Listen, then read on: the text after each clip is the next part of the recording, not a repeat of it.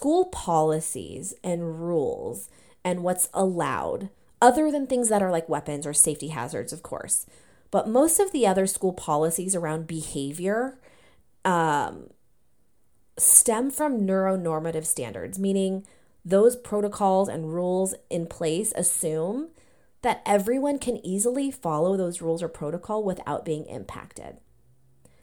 If you are neurodivergent, your child is neurodivergent, by definition, their needs differ from the majority in that space. And so those expectations and rules um, may conflict with what your child needs. Welcome to the Sensory Wise Solutions podcast for parents, where parents can get real, actionable strategies to support kids with sensory processing disorder. I'm Laura, OT and mom to Liliana, a sensory sensitive kid who inherited my anxiety and my love for all things Disney. Consider me your new OT mom bestie. I know my stuff, but I also know what it's really like in the trenches of parenting a child with sensory processing disorder.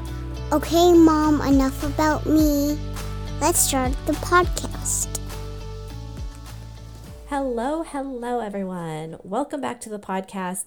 Today's podcast pairs well with my podcast episodes on classroom accommodations, whole body listening, and how to talk to your child about their neurodiversity. So I'm going to put all of those links below for you to access them after this episode.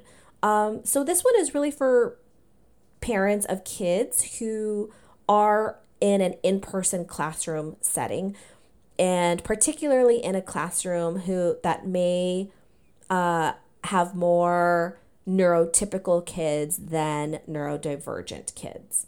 So whenever I help parents identify, we come up with a whole list of different accommodations and tools that their kids could benefit from in the classroom.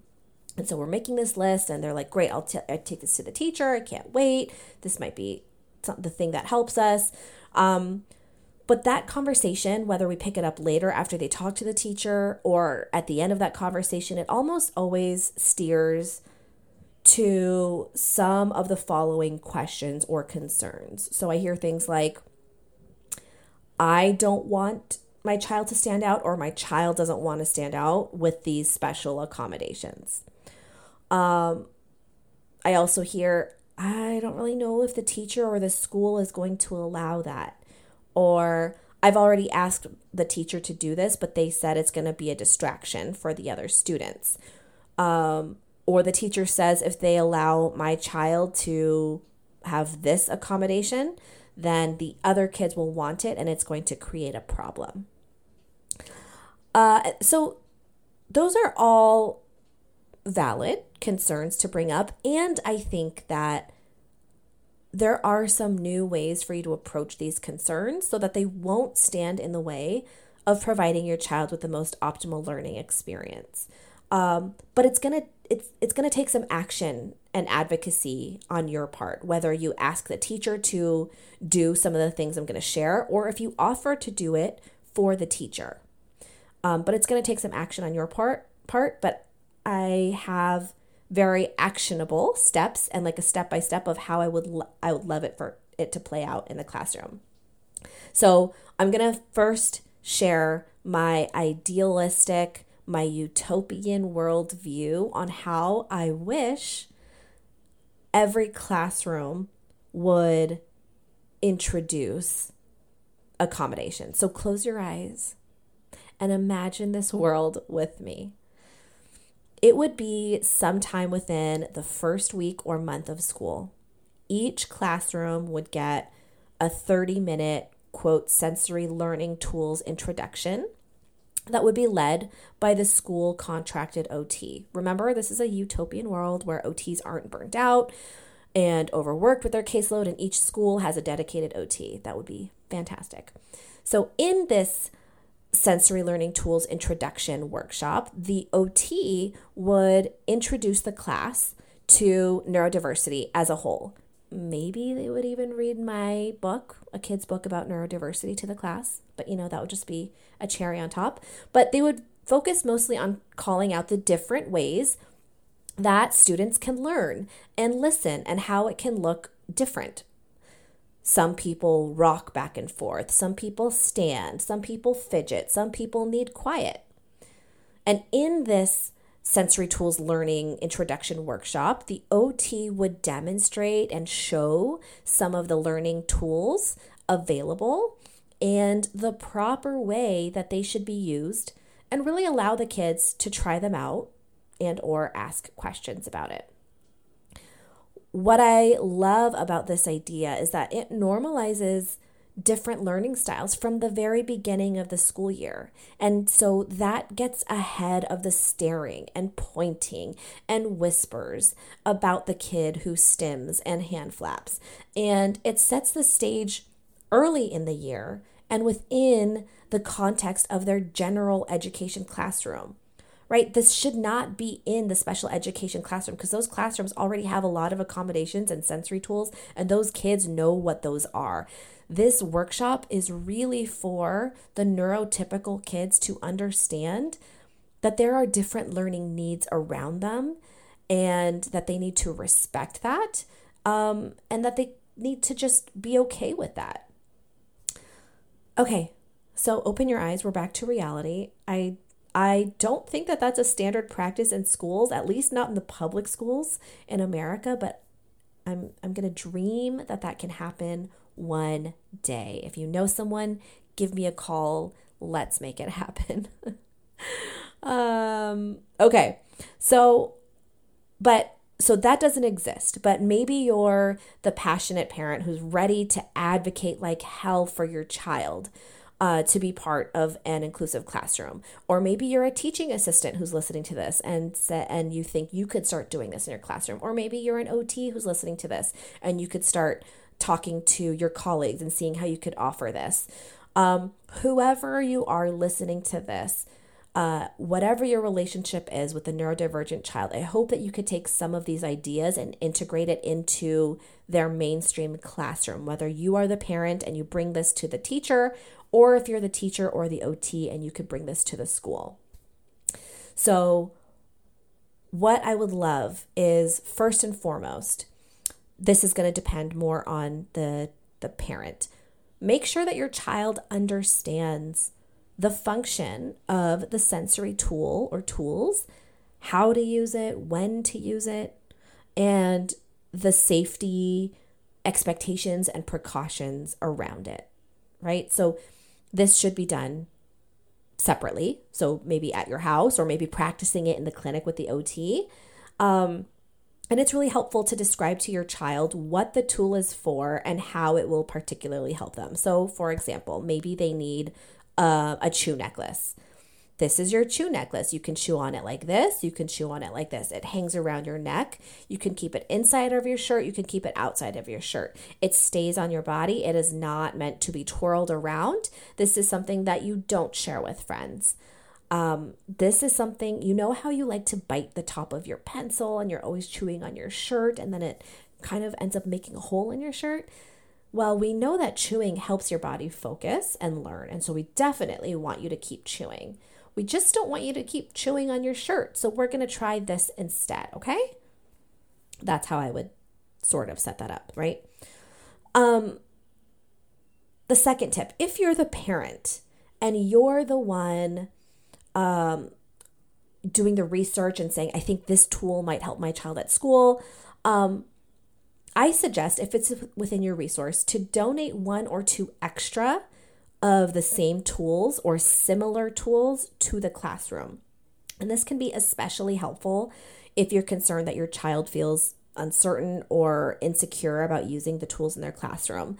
So it can help them feel less isolated, less stigmatized or less quote like stand stand out or less weird or whatever they're concerned about if they see other people in the classroom using it, or at least that it's available for other kids to use um, more often. So parents have donated one or two extra wiggle cushions to the classroom, and then they take it back at the end of the year and give it to the next year's teacher. Um, it sort of follows them. You could do the same with adaptive uh, lined paper or pencil grips um, or therabands around the chair if you have the ability to do this, it can help a lot. Again, I understand some of you may not be within, uh, may not have that luxury. Um, and that's okay. But that was just an extra tip. Another tip is well, this is the part where you're going to put this into action. So you would ask your child's teacher if you, the parent, or if the teacher could introduce the sensory tools to the class. I've actually had uh, a fifth grade student of mine actually introduced the tools himself to the class, and that was really, really such a huge confidence booster to him to get to teach the kids about autism, to teach the kids about what it means to stim and how it feels for his body. And he got to do sort of like a show and tell about his sensory tools, and the kids asked him what it does for him. And it was a really, really wonderfully inclusive, um, like powerful thing and moment for that student, um, and opened up the discussion about sensory tools. But you know, maybe your your your child might not want to do that, but my point is find a way to have somebody introduce sensory tools to the class as a whole. And here's how I would talk about it. First, I would show them the tools. So, using wiggle cushions, maybe a basket of hand fidgets, therabands for under the chair, a yoga ball, a breathing ball. Um, but specifically label it or talk to it as learning tools. Um, you could even ask the whole class to repeat back. These are learning tools, not toys right? So you want to teach them that these learning tools are intended to help each student feel comfortable learning um, and focusing. And so then you're going to talk about each tool specifically and how it might help. Um, so you might say something like, Did you know that there are some brains and bodies that need to move in order to learn and listen to the teacher?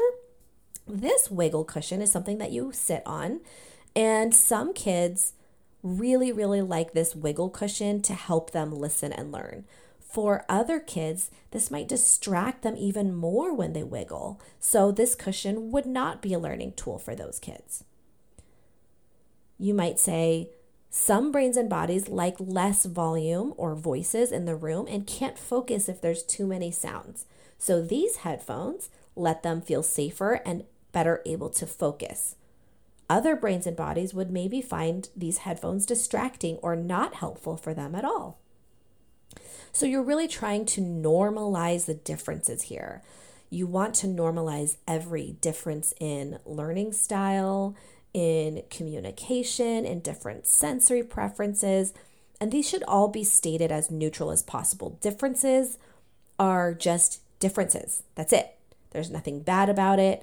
Everyone is different from each other, not she is different from the rest of us. And that switch, that narrative, can make a huge difference for a child who's needing to rely on accommodations in the classroom.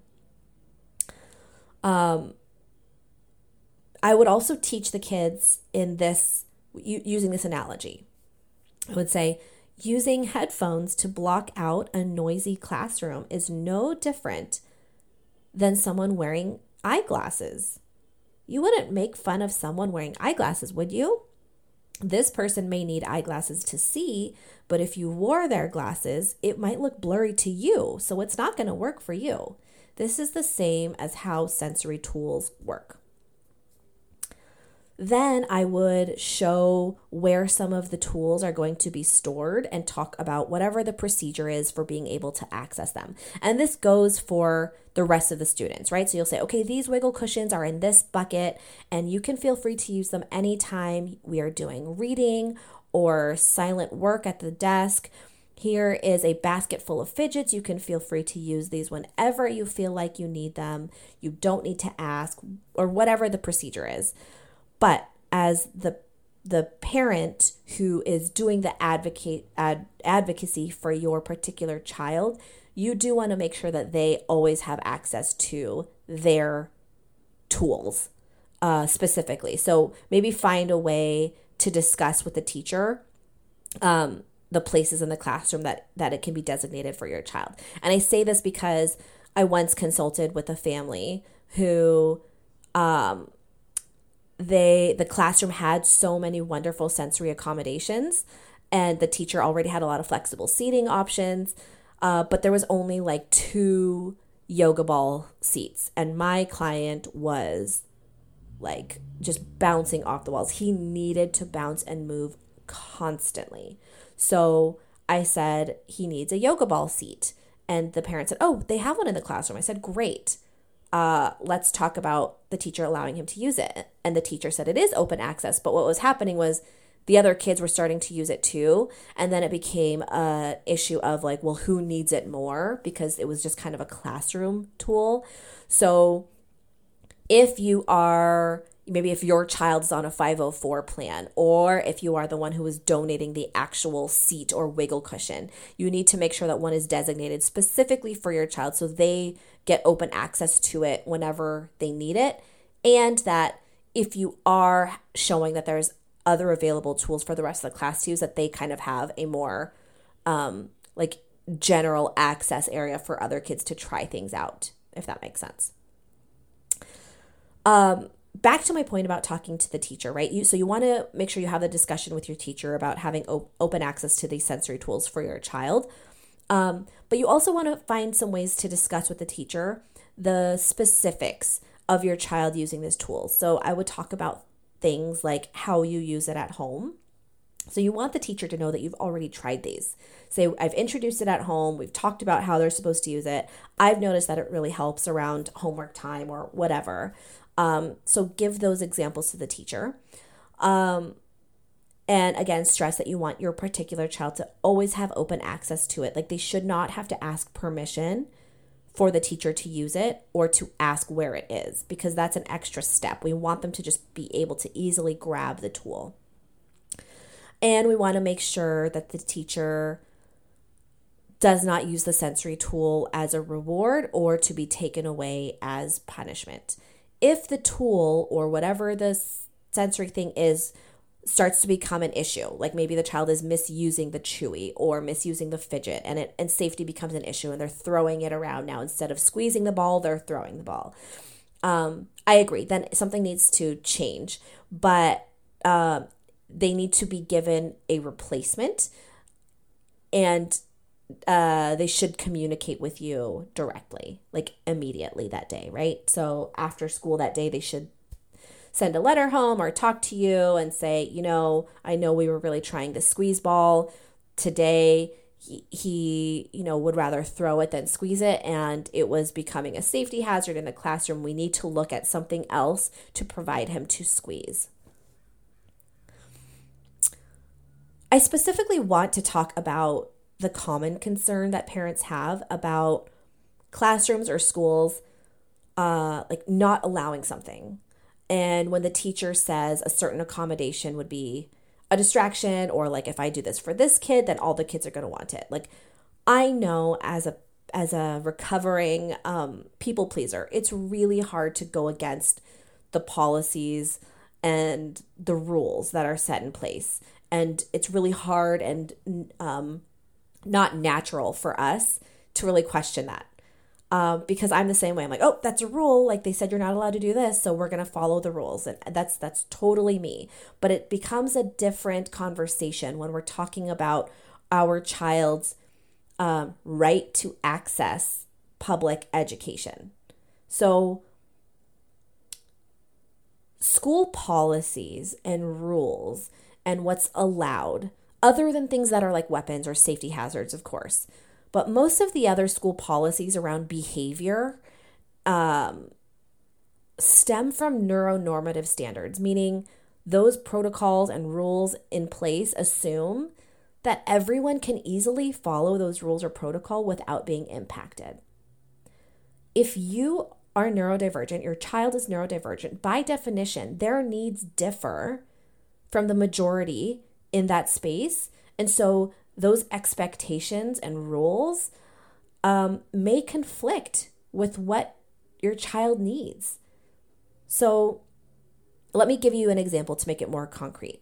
I often recommend things like access to gum or access to crunchy or, or chewy snacks for kids who have who for sensory seekers who seek more pro, uh, proprioceptive input or for some kids uh, recently who have been having GI stuff that impacts their digestion and so their eating schedule is off their interoception sensations are off so they don't recognize hunger cues and they're going like the whole day without eating and becoming so dysregulated. So I've advocated for them to be able to keep a granola bar at their desk or, or a smoothie, things that they could eat inside the classroom when it's not necessarily recess or lunchtime, right? And gum and like snacks in the classroom are a pretty common no no rule, right? Like not allowed rule for for a lot of classrooms as a standard practice.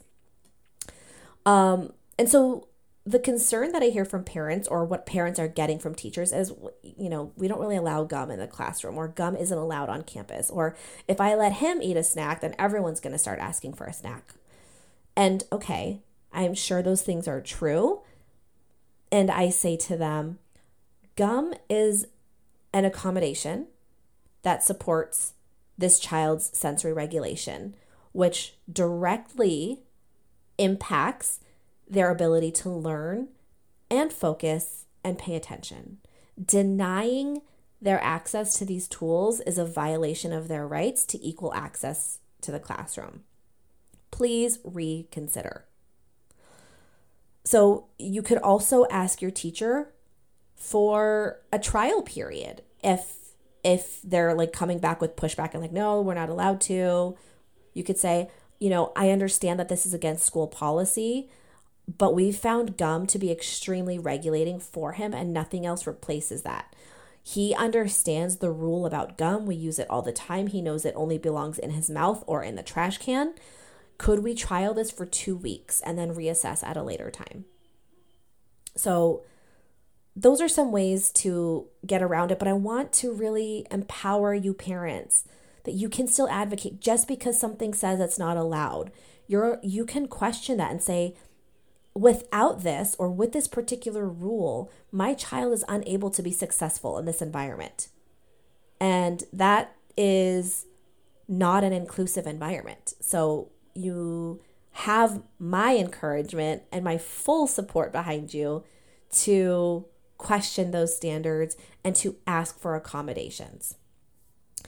It is not okay to deny a neurodivergent child access to accommodations only on the premise that, well, other kids are going to ask for it too. That just really relies more on setting the proper boundaries around the accommodations to begin with, which again leads back to my original idea of this is why the classrooms need to be introduced to sensory tools to begin with so that they understand this isn't something that works for everybody. And just because this person uses it doesn't mean that you need to use it too. Okay, that's it for today. I hope that these tips were helpful. Maybe you can implement some of them already with the last few months of the school year, or maybe you're going to carry them over into the beginning of next school year. Either way, I hope it was helpful, and I will see you not next week because we are going to take a break for Christmas, but I will see you at the beginning of 2024. I hope you all have a fantastic holiday season, and we'll talk soon. If you enjoyed this podcast, please consider rating it and leaving a review, which helps other parents find me as well. Want to learn more from me? I share tons more over on Instagram at the OT Butterfly. See you next time.